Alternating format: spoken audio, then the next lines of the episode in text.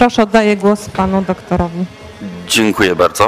Ja się w zasadzie spróbuję skupić tylko i wyłącznie na pewnym aspekcie biografii młodych mieszkańców wsi, yy, dotyczącym e, powiedzmy biografii edukacyjnej, a nawet to pojęcie biografii jest tutaj zbyt szerokie, żeby o nim mówić. E, raczej to jest kwestia pewnych determinant wyborów edukacyjnych dróg, e, dróg szkolnych młodzieży. Stąd może taka dygresja na wstępie, tak? E, ja y, celowo akurat tutaj w ogóle nie wspominam o tych uwarunkowaniach społeczno-edukacyjnych, ponieważ wydaje mi się, że należałoby ze względów y, analitycznych tylko i wyłącznie rzecz jasna spróbowałem tak dokonać ich rozróżnienia, e, rozróżnienia na cztery części. Rzecz jasna trudno tutaj traktować jako oddzielne, tak one się nakładają, uwarunkowania środowiskowe, a demograficzne. Trudno by było w rzeczywistości dokonać takiego rozdzielenia, niemniej jednak na potrzeby tego wystąpienia wydaje mi się to uzasadnione. Jeśli chodzi o uwarunkowania środowiskowe, co przez to rozumiem, to są przede wszystkim e,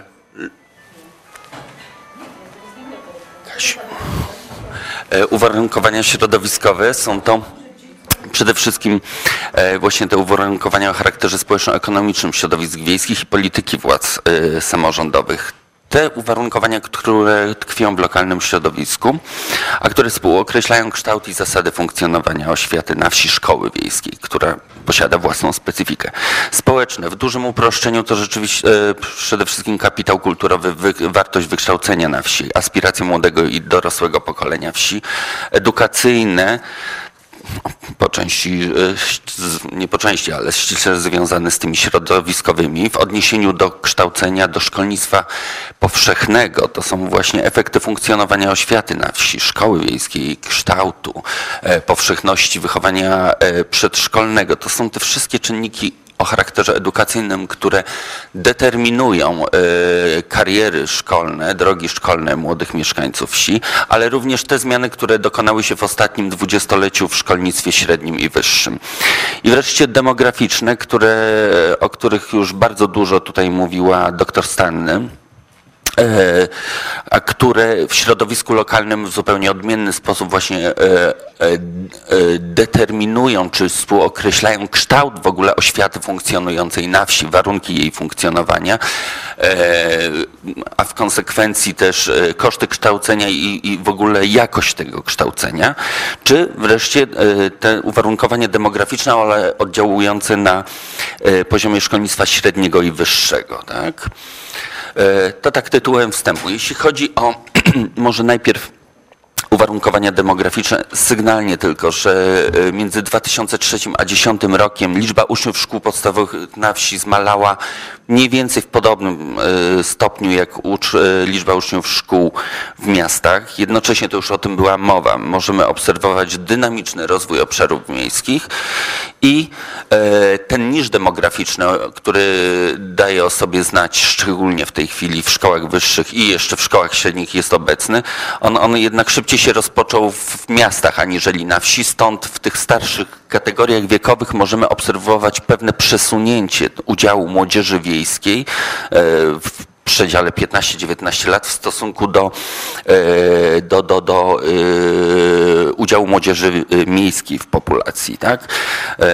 Ten wzrost w pierwszej dekadzie XXI wieku udział młodzieży wiejskiej w populacji wzrósł z 37,6 do 45,1%.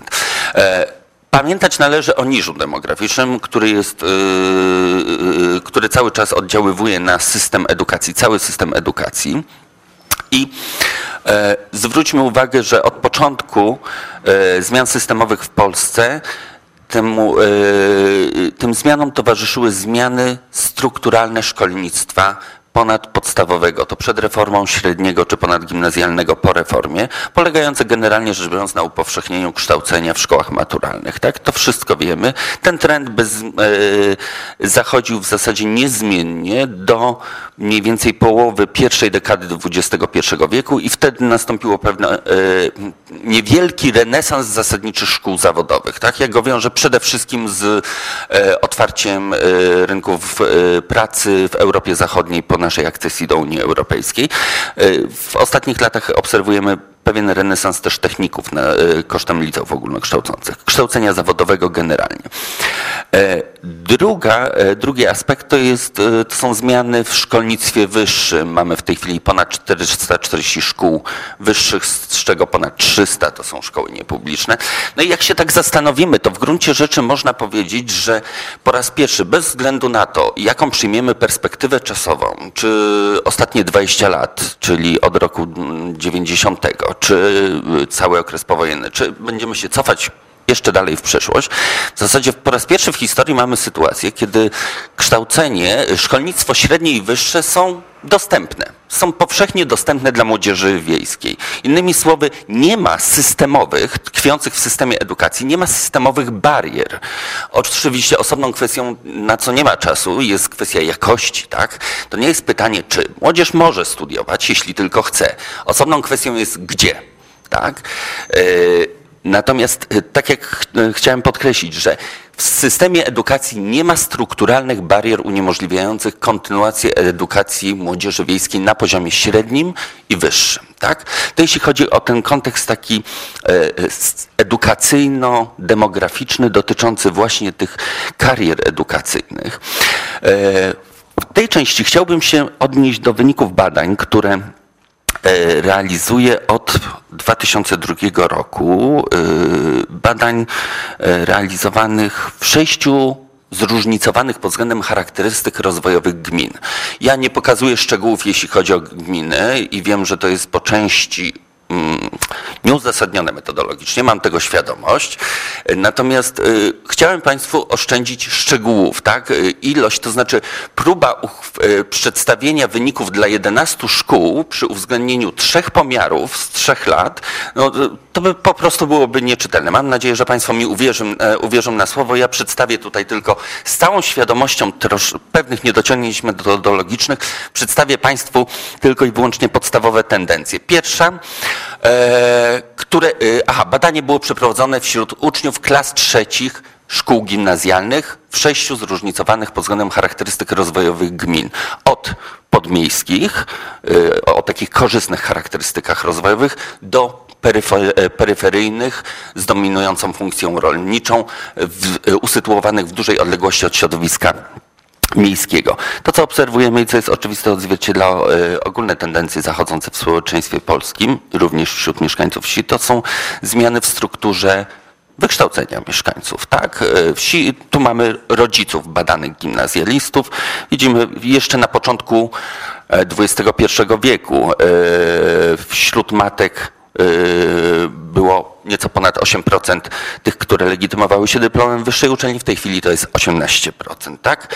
Czyli w zasadzie odnotowujemy yy, ciągłą poprawę struktury wykształcenia mieszkańców wsi, patrząc rzecz jasna, czego mam świadomość, przez pryzmat rodziców badanej zbiorowości, ale co istotne, jeśli chodzi o ostatnie lata, ta zmiana dokonuje się przede wszystkim w obszarach podmiejskich, czyli mniej więcej tutaj to koresponduje te no, niewielkie badania realizowane na bardzo małym wycinku wiejskiej y, populacji y, potwierdzają pewne prawidłowości, które są obserwowane chociażby y, przez, przez innych badaczy w tym instytucie, tak?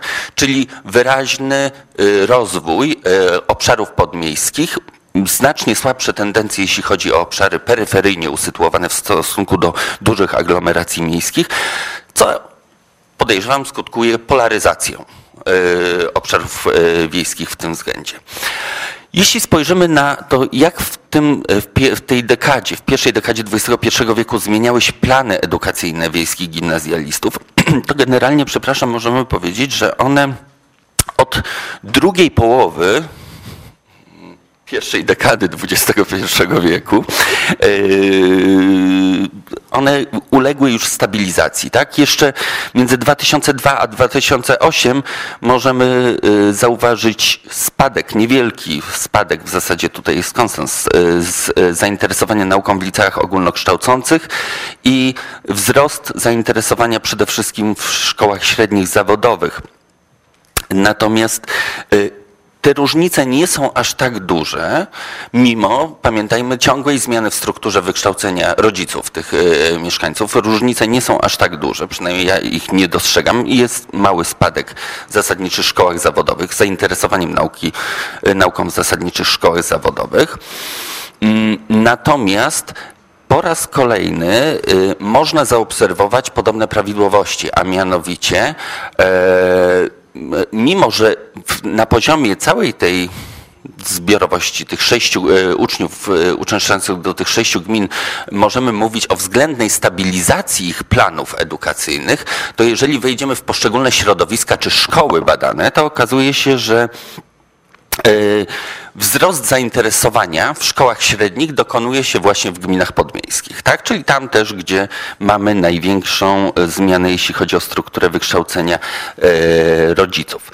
No i aspiracje edukacyjne wiejskich gimnazjalistów, generalnie rzecz biorąc, też pozostają niezmienne. Dwie trzecie badanych aspiruje do dyplomu wyższej uczelni spada odsetek osób, e, które chcą zakończyć swoją edukację na poziomie szkoły zasadniczej zawodowej. Tak? E, natomiast e, tutaj po raz kolejny możemy zaobserwować podobną prawidłowość, to znaczy w gminach podmiejskich mamy wyraźny wzrost aspiracji edukacyjnych młodzieży przy jednoczesnym ich spadku w tych gminach o niekorzystnych charakterystykach. Spadku, podkreślam, w stosunku do 2002 roku. E, wydaje mi się już powoli e, zbliżając się ku końcowi, że znacznie ciekawsze może być, chociażby w kontekście tego, o czym mówiła doktora Dziejowska, tak? A mianowicie, y, ja rozumiem, że to są zupełnie inne badania, tam mieliśmy do czynienia z y, próbą y, reprezentatywną, natomiast Przepraszam, to powinno być 2002-2011. Na rysunku jest dobrze podpisane.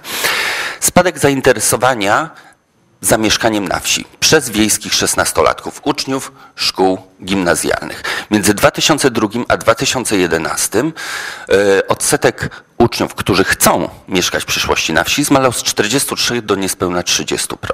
To jest różnica dość duża, tak? Fakt faktem jednocześnie i zagranica i duże miasto nie jest atrakcyjne. Przede wszystkim tu małe i średnie miasto zyskuje na atrakcyjności, ale różnica jest duża.